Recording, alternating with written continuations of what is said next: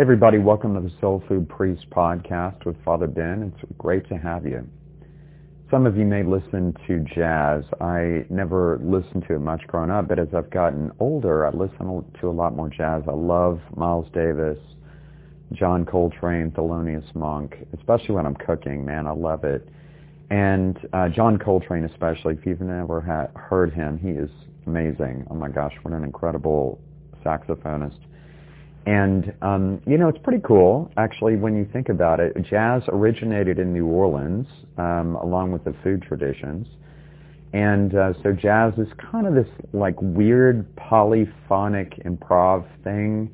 And um, it's kind of characterized by ragtime and a lot of blues and African American history, really. So it's it's really cool. And um, but it kind of originated in New Orleans and spread, especially to like Kansas City and in the uh, last century, in the early uh, 1910, 1920 era.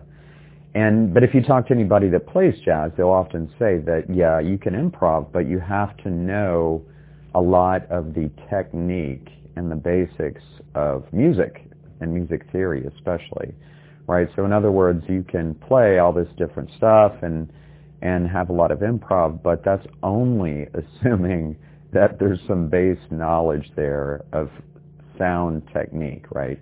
So let's apply that to food. Um, yeah, we can cook different things and we can make uh, improv, so to speak, with food and cooking and that's part of the fun of cooking, right? Is you just kind of taste and just, eh, how about some garlic? How about some rosemary? How about some thyme? But that's assuming somebody has a base level knowledge of cooking and cooking technique.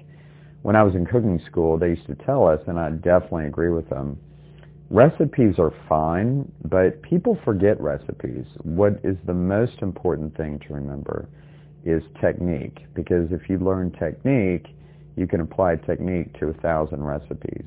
Right? So people forget recipes, but learn technique. Okay, muy importante. That's especially true, by the way, for baking and pastry. Cooking tends to be more forgiving because you can improv a little bit more, but with baking and pastry, man, you cannot do that, boy. You have to be exactful.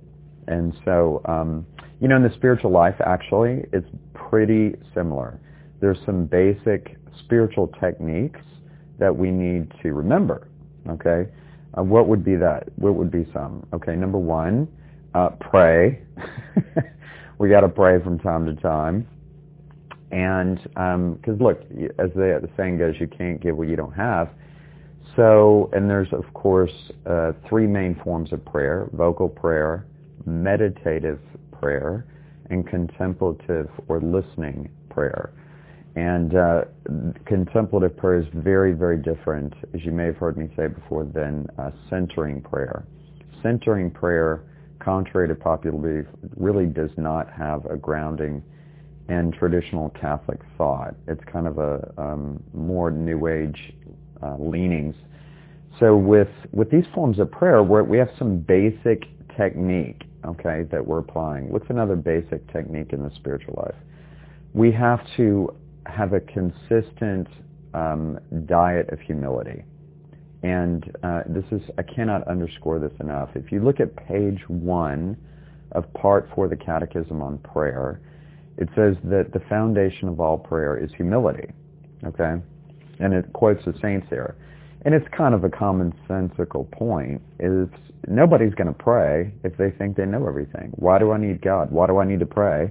I already have everything I've got. Look, I've got health, good health, nice house, my kids are great, I got plenty of money in the bank. I don't really need God. And we all know people like that.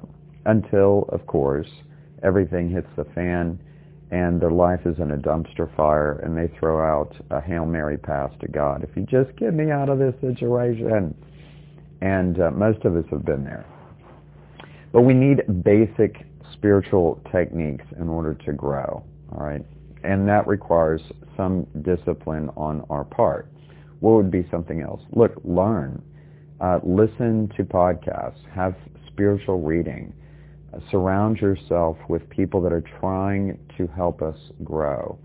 Um, if people are toxic and they are not helping us grow, in fact, we feel worse, uh, when we're around them, or actually when we're not around them, we somehow know that they're gossiping about you, dude, drop them.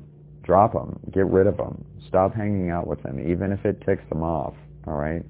Um, they, they, you're, you're better off without them. So in the same way that we see in music and we see in food, that we can do some improv. We can also do some improv with prayer, but we have to have basic technique of prayer first. Listen, don't forget to put food in your soul, give soul to your food.